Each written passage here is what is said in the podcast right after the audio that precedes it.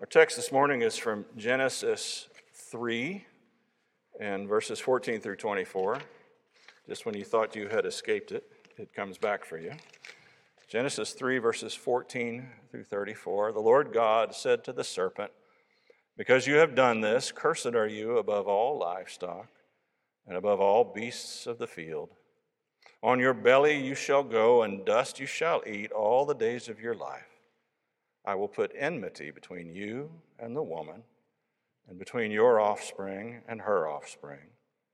He shall bruise your head, and you shall bruise his heel. To the woman he said, I will surely multiply your pain in childbearing. In pain you shall bring forth children. Your desire shall be for your husband, and he shall rule over you.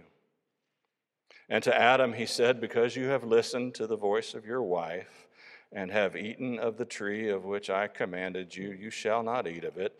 Cursed is the ground because of you. In pain you shall eat it all the days of your life. Thorns and thistles it shall bring forth for you, and you shall eat the plants of the field. By the sweat of your face you shall eat your bread till you return from the ground to the ground. For out of it you were taken, for you are dust, and to dust you shall return. And the man called his wife's name Eve, because she was the mother of all living. And the Lord God made for Adam and for his wife garments of skin and clothed them. And then the Lord God said, Behold, the man has become like one of us, knowing good and evil. Now, lest he reach out his hand and take also of the tree of life and eat and live forever. Therefore, the Lord God sent him out of the Garden of Eden to work the ground from which he was taken. He drove out the man, and at the east of the Garden of Eden, he placed a cherubim and a flaming sword that turned every way to guard the way to the tree of life. Father, we ask this morning that you would make your book live for us. You are our only hope, and our only hope to understand these things also is in you. For the natural man does not accept the things of God, they are foolishness to him, and he cannot understand them. That's what the scripture says. They are spiritually discerned. So we ask the help of your Holy Spirit. And we pray, King Jesus, we pray that you would open our eyes and let us see you and let us see ourselves in the pages of your book. In Jesus' name we pray. Amen. Well, today is the, um, the first Sunday of Advent, the Advent season, and after church we will celebrate together with a meal and uh, the hanging of the greens, uh, which is a time in which we decorate the church and we make it festive and we make it bright to celebrate the season. We're not going to be able to do much up here uh, for the until after the concert because it's apparently going to be jam packed with musicians from all over the place. So we'll keep it pretty minimal up here, and then afterwards we can bring out the larger things after the concert. The word Advent is an English word that comes from the Latin word adventus, which means an arrival or an appearing. Advent, then, is the month long anticipation of Christmas during which we celebrate the birth of Christ. Advent is also the season that marks the beginning of the year on the church calendar. And some of you probably know that there is a calendar of the church year, which is used by some churches and ignored by others. I don't know how it's been around here for the whole history. But uh, if you know your Old Testament, you may want to think about where this calendar came from. Um, if you know your Old Testament, you know that God was very concerned about time, and in particular about setting certain times apart and designating them as holy times. There were times that were set apart for Him, set apart for His purposes, set apart for His worship and the lives of the people of God in that era. And so the first pattern of marking and setting time apart is built into the very foundation of the created order, isn't it? God created in six days. And then he rested on the Sabbath, and the scripture says, because he rested on the Sabbath, he hallowed the seventh day as the Sabbath, and to hallow means to, to make something holy, to declare it holy. And that pattern of six days of work and one day of rest unto the Lord is still in effect. And it will be, at least until the return of Christ. And I happen to think that it will probably also extend into eternity. Uh, we're not given a lot of specific information, but we do know that there was a Sabbath, even in unfallen Eden, and it makes sense if, if what God's going to do at the end is to do what he did at the beginning, only make it even better, that there would be a Sabbath at the end as well. And and so it's not unreasonable to assume that in the new heavens and the new earth, we will be preoccupied with whatever tasks are associated with our sphere of authority for six days. And then on the seventh day, we will down tools and we will go up to the throne room of the Lamb with all the great company of heaven and worship Him together and feast together. And as I said, we're not given many specifics, but such an arrangement wouldn't be surprising because that's how God does things. But then in the life of Israel, God commanded the observance of certain days and certain seasons, didn't He? And once again, if you know your Old Testament, these words will not be totally unfamiliar to you. Or if you have any Jewish friends, you might have picked up these phrases. You've had, for instance, Yom Kippur, the Day of Atonement, where the high priest would go into the Holy of Holies and make a sacrifice for the sins of Israel. That takes place in September, usually, September, October timeframe. The Jewish calendar is a lunar calendar, and so its dates don't always line up. And so things move around like they do with Easter, because Easter is also figured based on a lunar calendar. And so you also had then Passover, which is one we're probably very familiar with. That's the, the commemoration of the Exodus when the Jews fled from Egypt.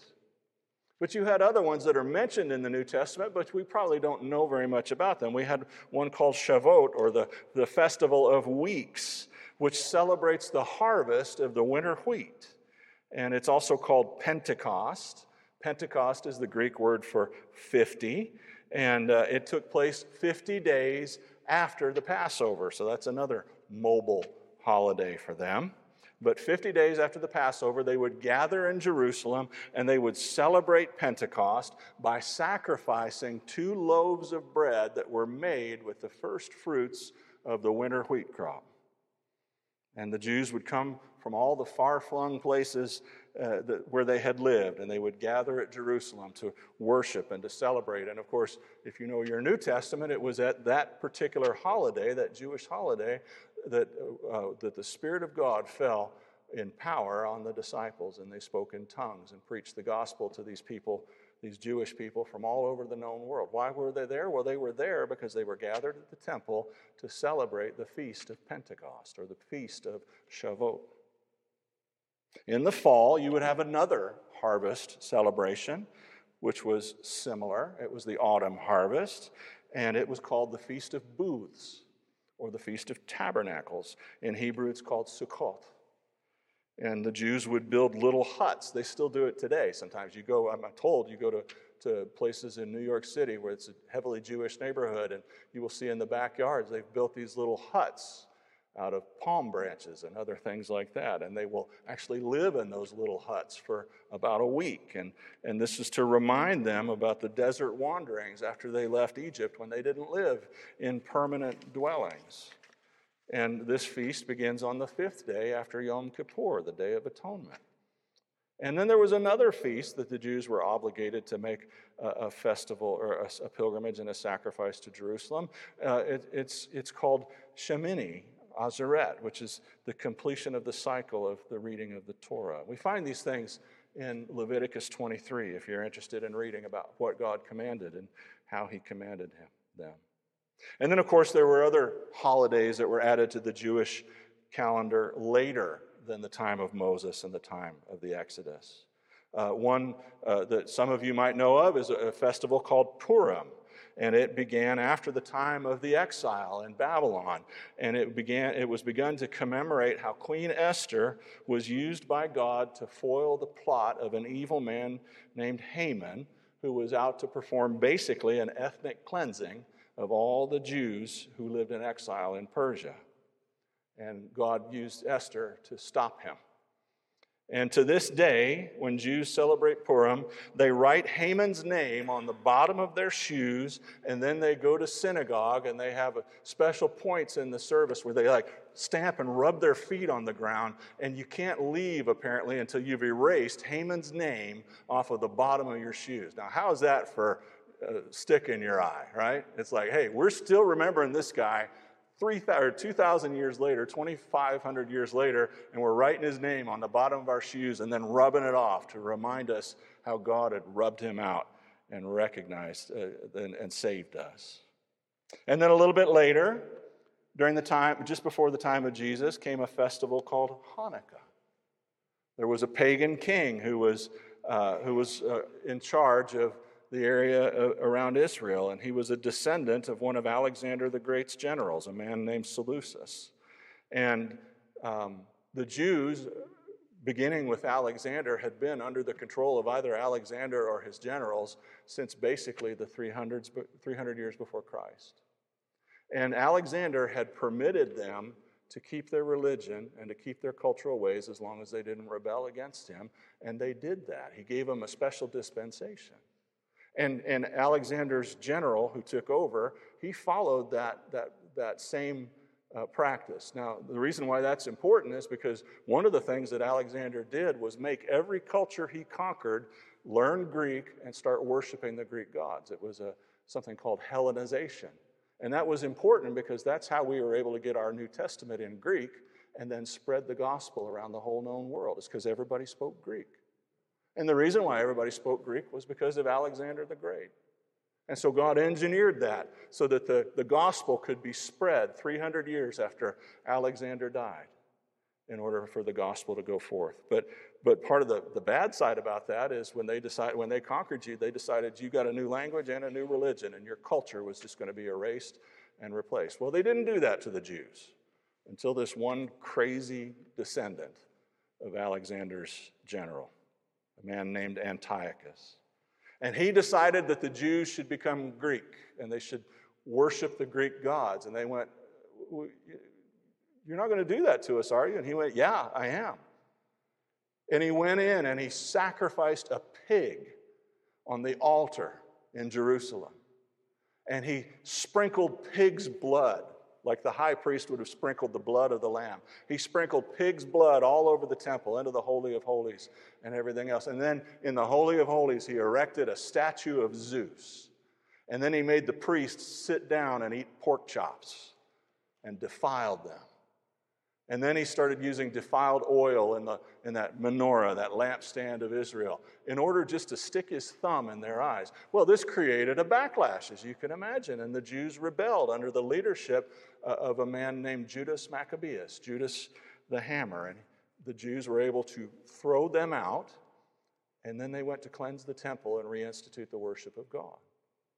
And when they get in there, they were able to find one little store of oil that hadn't been defiled with pig lard. And, but it was only one day's worth. And they put it in the lampstand and they lit the lamps and they prayed. It was going to be eight days before they could get more oil. And God miraculously, according to the story, kept that lamp burning for eight days on one day's worth of oil. And that's where we get the, the eight nights of Hanukkah. It's a celebration of what God did in the rededication of the temple just a few hundred years before Jesus was born. Now, if you think about all of those Jewish festivals and all of those observances, they all centered around two main themes mourning and repentance for sin, and gratitude and celebration for what God has done. And then to add a third thing in there, they also were were set around the cycle of the public reading of God's Word. So in the synagogue, when Jesus completes the temptation in the wilderness and he goes into his hometown and he goes into his home synagogue, his home church, to read, and he stands up and he reads at the place appointed. And that was because there was a calendar. And in one year, you read through the whole of the Old Testament in the public worship of the people of God. And Jesus gets up and he reads that famous passage in Isaiah. And he says, These things are fulfilled today in your hearing. He didn't just pick his favorite Bible verse, that was the reading that was scheduled for that day. So you had, you had time set apart for repentance, you had time set apart for celebration and for thanksgiving, and you had time set apart for the reading, the public reading of God's Word, so that anybody who wanted to could come and hear the Word of God read. And even in the, even in the Jewish synagogues among the pagans in Rome, a pagan could come and say, I want to hear about this God of Israel. He could come and he could sit, and he was welcome to come and sit and listen to the scriptures be read so that he could hear about the God of Israel. Well, God has left us free since the coming of Christ from any sort of commands about how we order our times as a Christian people, other than this cycle of six days of work and one day of Sabbath. We're bound by the moral law of God to observe that one. That's in the Ten Commandments. But, but we've got freedom. And very early on, the church began to exercise that freedom. They began to order their common life around the public reading of God's word in a systematic way. And, and the gathered people could then come and hear the word of God for themselves. And so, for instance, Paul tells Timothy in 1 Timothy 4:13, "Until I come, devote yourself to the public reading of Scripture, to exhortation, and to teaching." And this was apart from the, re, from the preaching and teaching on a specific text of Scripture. You were just to read the Word of God. And, then, and in traditional Reformed churches, very often you will have this cycle still in effect. And you will have an Old Testament reading, you will have a psalm, you will have a New Testament gospel reading, and you will have an epistle or a letter. And you will have a reading from each one of those four portions of Scripture. And if you stick around long enough, in a year, you will go through the whole of the Bible. And that's just integrated into worship. But that has fallen, uh, that has fallen away as people are less and less uh, willing to spend time in worship on a Sunday morning. They want it over in 59 minutes and 59 seconds. And so they've stopped doing that. But it's a great practice, and it's been the practice since the time of the Jews, so that the people of God hear the Word of God, not just their favorite portions of the Word of God, not just what they have time for, not just what they happen to just open up one day when they were sitting next to their armchair. And so the people of God hear the Word of God. So, there, so that was part of the, of the public worship in the in New Testament, post New Testament times. They also began to set aside days and seasons around two themes mourning and repentance of sin, and gratitude and celebration for what God had done in Christ. In other words, absent from any specific command of God, they simply continued the Jewish pattern. Only now, instead of temple worship and sacrifice, it was gathered around the Lord Jesus Christ his message and the events of his life.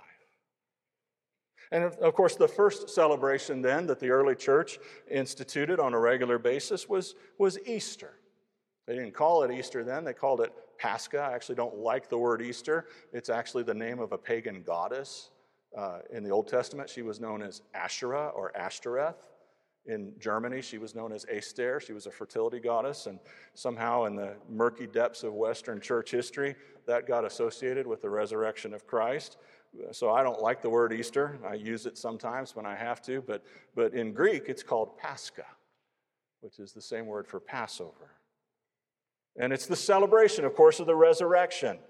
And this was celebrated from earliest times, probably from apostolic times.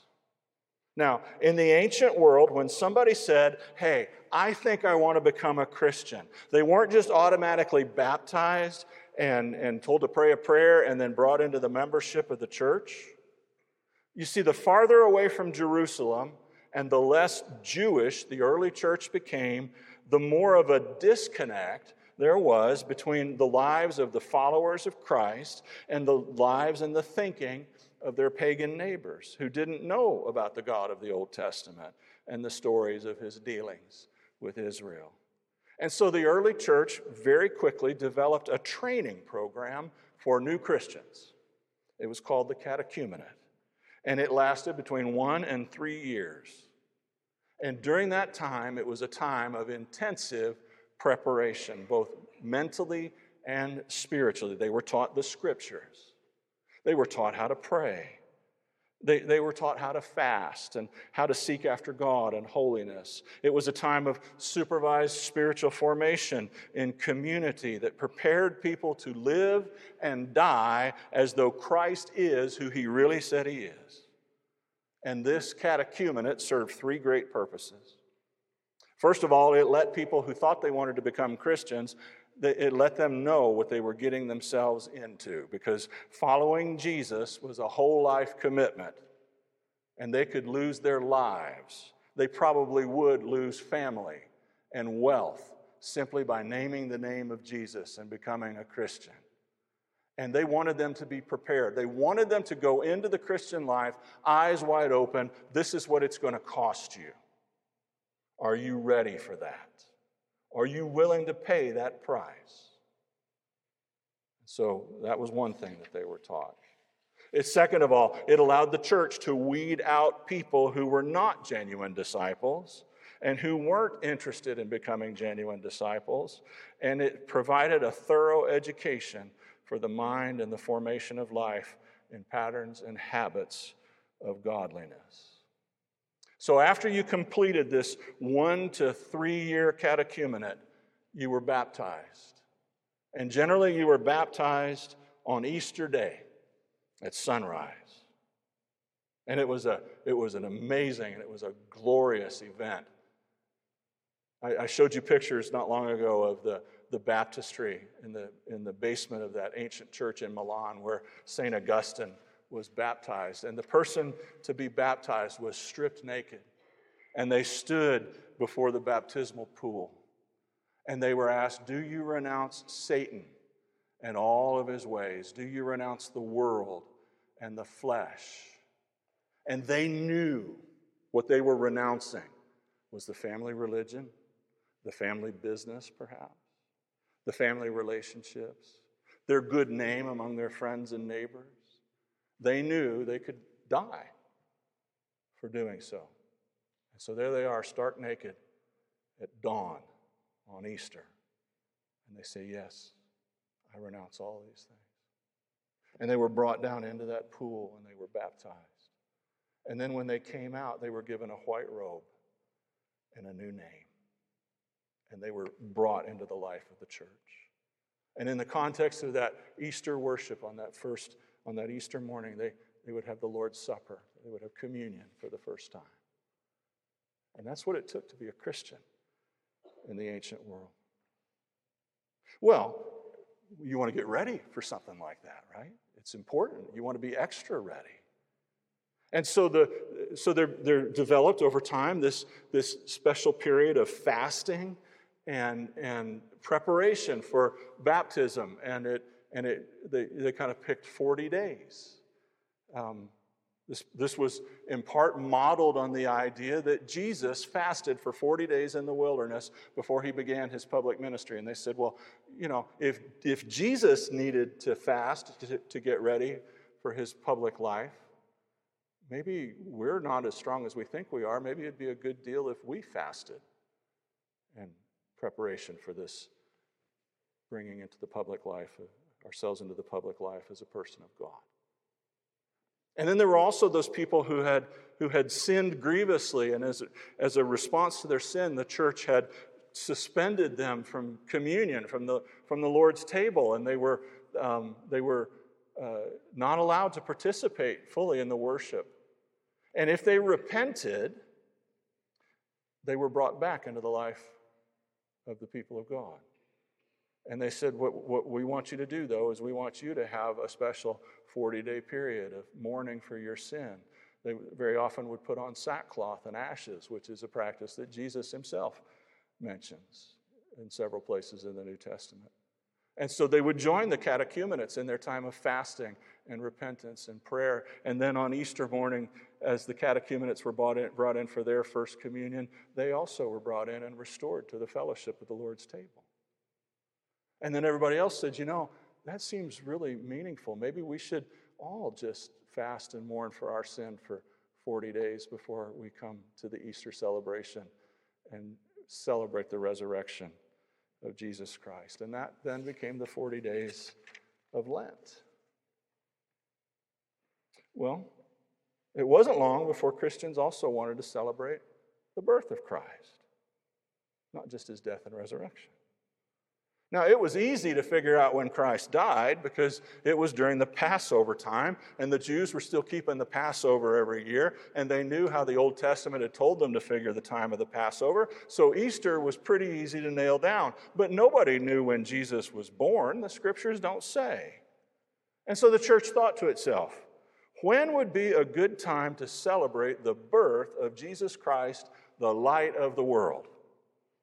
Well, the church knew from Genesis 1:14 that God had ordered the motions of the sun and the moon and the stars in order for human beings to be able to keep track of time. In other words, the heavens were mankind's first calendar. That's what the Bible says. It says in Genesis 3:14 and God said, "Let there be lights in the expanse of the heavens to separate the day from the night, and let them be for signs and for seasons, for days and for years." And they knew that the darkest day of the year was the winter solstice. We're coming up on it. Have you noticed how freaking dark it is at four o'clock now, right? You look up and you look outside and you're like, it's dark. It's only four o'clock and it's dark. Yeah.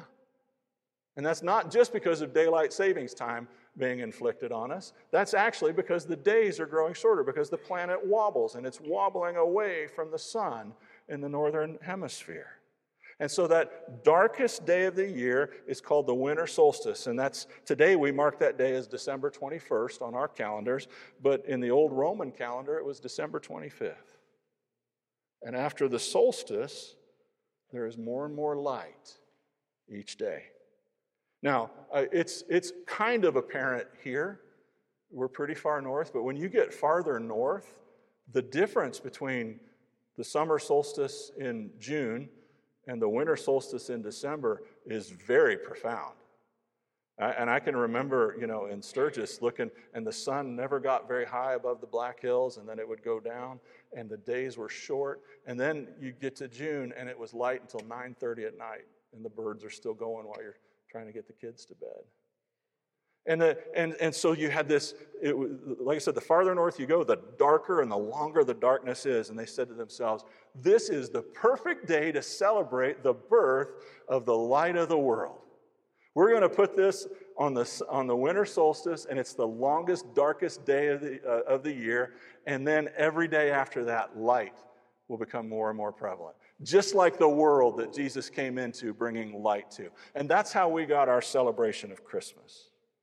And these early Christians then chose this darkest, shortest day of the year to celebrate the birth of Jesus. Well, we don't really know when Advent began to be celebrated, but we find mention of it as a, an existing practice in the Council of Saragossa in 380 AD. And so it comes from earlier than that, probably by quite a bit. But the purpose of Advent has always been for the people of God to prepare their hearts for Christmas. In ancient times, the focus of Advent was split between two themes. For the first two weeks, the people focused on the second coming of on his return in glory when he brings judgment upon the earth and every knee bows and every tongue confesses that Jesus Christ is Lord to the glory of God the Father. When he brings history to an end and there's a new heaven and a new earth and the dead in Christ shall rise and meet the Lord in the air and those who are left shall be transformed into spiritual bodies just like that. They said, it, you know, his first coming was cool. His second coming is going to be amazing. So we should spend the first two weeks of Advent thinking about that, getting ready for that, making sure our hearts are in a place that where if it happened tonight, we would be found like the wise virgins to be ready, to be walking closely with Him. So they spent the first two weeks on the return of Christ, and then they spent the second two weeks on the first coming of Christ the first coming of Christ. Now, I'd like to spend these four Sundays in Advent thinking about why these things are as they are and share them with you. And we're going to do that by taking a verse or a few words from a well known Christmas carol each week and thinking together about what they mean.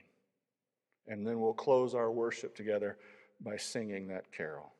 This week is a little bit odd because of all this introductory and background information. I know uh, I, have got so many things to balance here. I've got some people that are coming from a background uh, where they're like, I've never heard of this stuff before in my life. What is it? It seems weird. Why do you do it?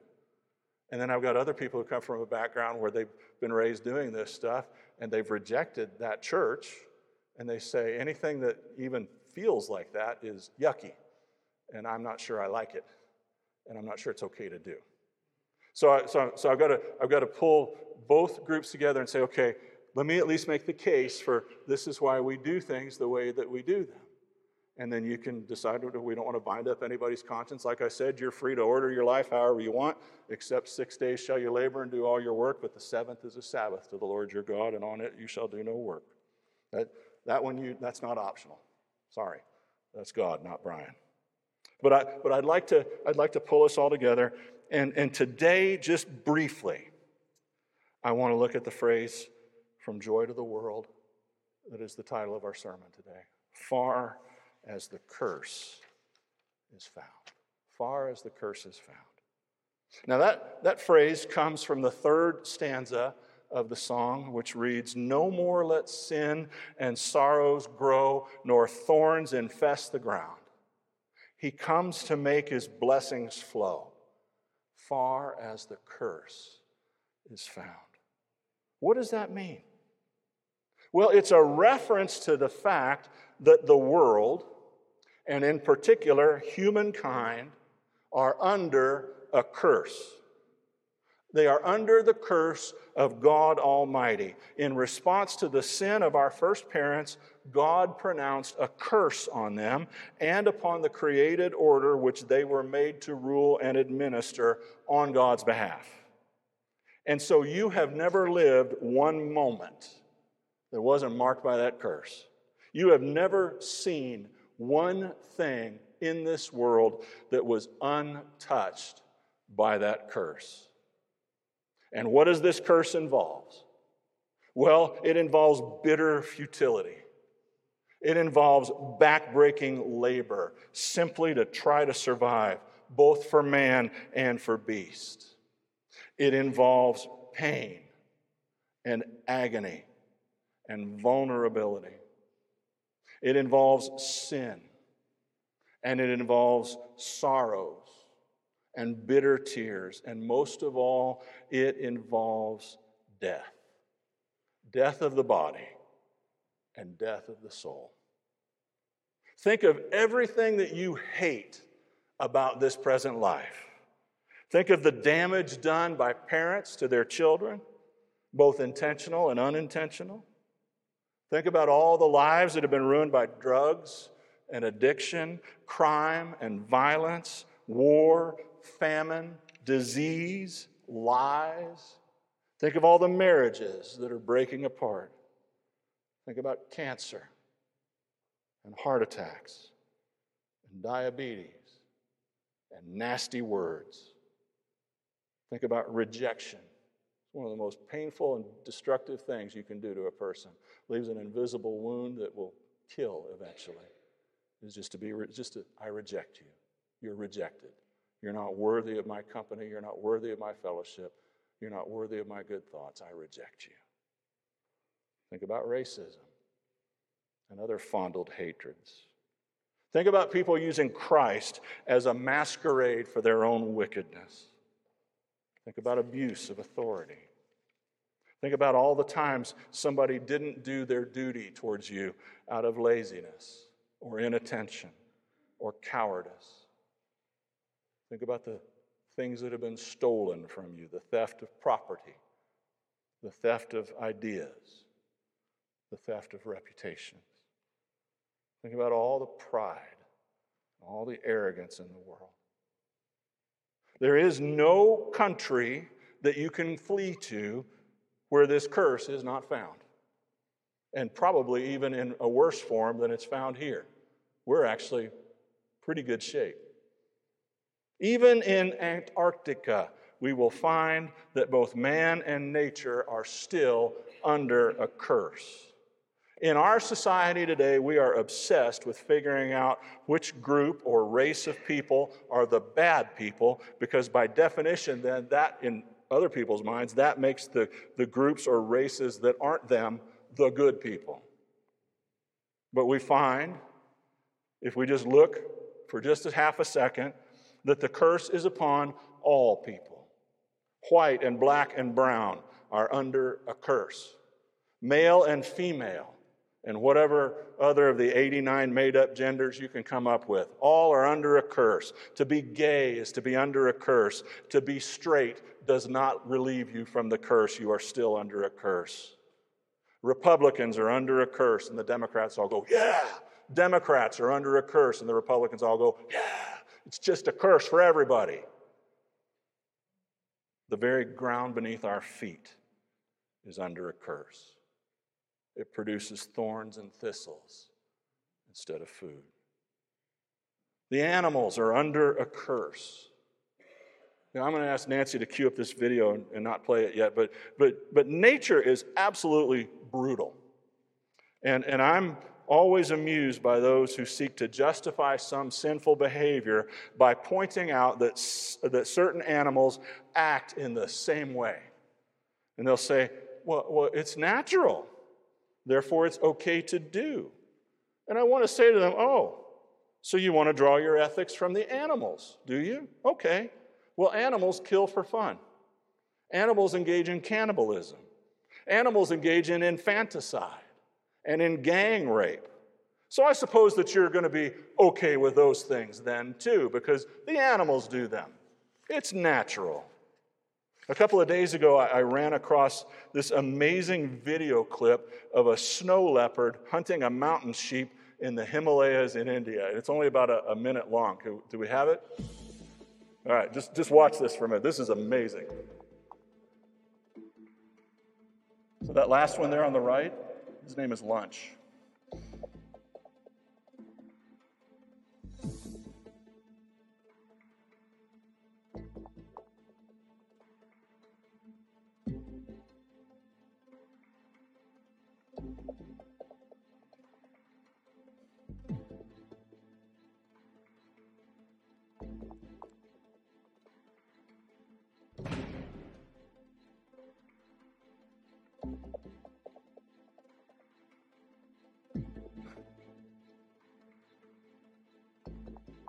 And the whole way down, that leopard's just gnawing on that stupid antelope or whatever it is. You know, isn't there an easier way to get your lunch? I mean, my goodness. The curse. That's the curse.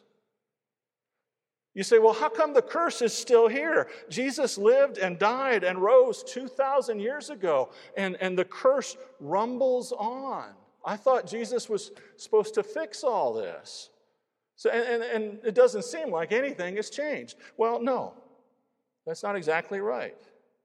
You, you see, with the first coming of Jesus, if I can mix my metaphors, Narnia is beginning to thaw, and the witch's spell is beginning to break.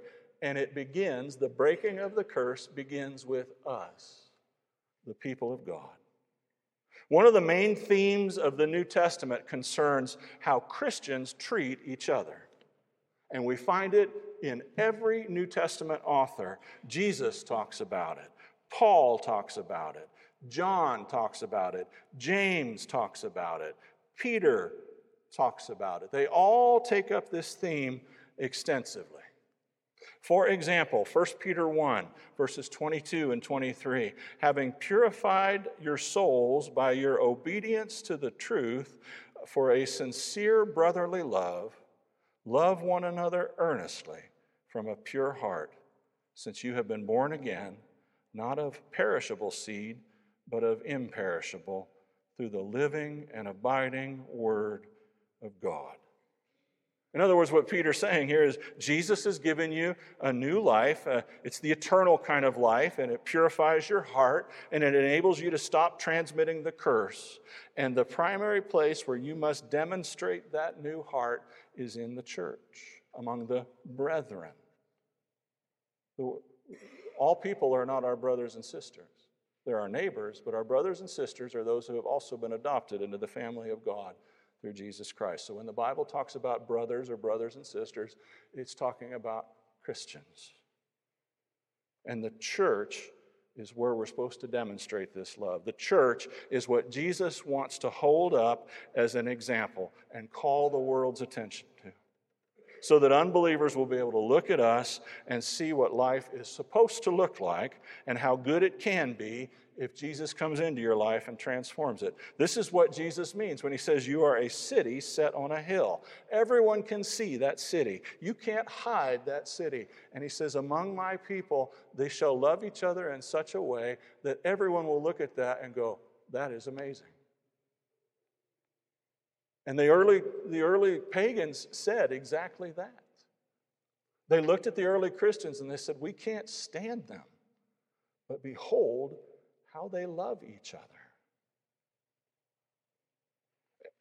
Understand clearly what I'm saying here. The Bible teaches that one of the main components of Christian witness is not how you treat the worldlings, it's how you treat your brothers and sisters in Christ. James puts it even more starkly I'm sorry, John puts it even more starkly in 1 John verse, chapter 3 and verse 14. He says, We know we have passed out of death into life because we love the brothers. Whoever does not love abides in death. So, according to the Apostle John, on the pages of Holy Scripture, the proper way to answer the question, How do I know I'm saved? is not, Well, I prayed the sinner's prayer. It's not, well, I believe that Jesus died for my sins. It's not, well, I've been baptized. It's not, I know lots of doctrine, and doctrine's really important to me. It's not, I've memorized lots of Bible verses, and Bible verses are important to me. According to the Apostle John, the way to know if you are truly saved is to ask yourself the question Do I truly love my brothers and sisters in Christ? Am I treating them in, in a way that is congruent with love? Do I truly love my brothers and sisters in Christ? And if you don't, then you are not saved. That's what it says. You are not saved. Whoever doesn't love is still in darkness. You're one of those people that will come to Jesus on the last day with a list of things that you have done in his name, and he will say to you, Depart from me, I never knew you. So, the first place that Jesus reverses the curse is in the invisible parts of his people. It's in our minds, it's in our hearts, it's in our souls, it's in our relationships with each other. These parts of us, the parts of us that go to heaven when we die, are the first place where Jesus reverses the curse. And that was what his first coming came to accomplish and began to accomplish. That was what, in particular, his death and his resurrection began to accomplish. But he is not finished. Our invisible parts have been redeemed, but he has a plan. And his plan is for the redemption of our bodies. And that plan will not be put into effect until Christ's second coming. And Paul describes it, and he describes it gloriously in 1 Corinthians chapter 15, verses 35 through 58. Listen to what Paul says, because it is quite amazing when you think about it. But someone will ask, How are the dead raised? With what kind of body do they come? You foolish person. What you sow does not come to life unless it dies. And what you sow is not the body that is to be, but a bare kernel, perhaps of wheat or some other grain. But God gives it a body as He has chosen, and to each kind of seed its own body. For not all flesh is the same, but there is one kind for humans, and another for animals, and another for birds, and another for fish. There are heavenly bodies and earthly bodies, but the glory of the heavenly is of one kind, and the glory of the earthly is another. There is one glory of the sun, and another glory of the moon, and another glory of the stars. For star differs from star in glory. So it is with the resurrection of the dead. What is sown is perishable, what is raised is imperishable. It is sown in dishonor, it is raised in glory. It is sown in weakness, it is raised in power. It is sown a natural body, and it is raised a spiritual body. If there is a natural body, there is also a spiritual body. Thus it is written the first man, Adam, became a living being, the last Adam became a life giving spirit. But it is not the spiritual that is first, but the natural, and then the spiritual. The first man was from the earth, a man of dust. The second man is from heaven. As was the man of dust, so also are we who are of the dust. And as is the man of heaven, so also are those who are of heaven. Just as we have borne the image of the man of dust, we shall also bear the image of the man of heaven. And so I tell you this, brothers flesh and blood cannot inherit the kingdom of God, nor does the perishable inherit the imperishable. Behold, I tell you a mystery. We shall not all sleep, but we shall all be changed. In a moment, in the twinkling of an eye, at the last trumpet. For the trumpet will sound, and the dead will be raised imperishable, and we shall be changed. For this perishable body must put on the imperishable, and this mortal body must put on immortality. And when the perishable puts on the imperishable, and the mortal puts on immortality, then shall come to pass the saying that is written Death is swallowed up in victory. O death, where is your victory? O death, where is your sting? The sting of death is sin, and the power of sin is the law. But thanks be to God who gives us the victory through our Lord Jesus Christ. Therefore, my beloved brothers, be steadfast, immovable, always abounding in the work of the Lord, knowing that in the Lord your labor is not in vain. When our bodies are redeemed, something else is going to happen too. Christ is also going to restore the natural world. The trees of the field will clap their hands, and lions will lay down with lambs instead of chasing them across mountains and both of them tumbling down together.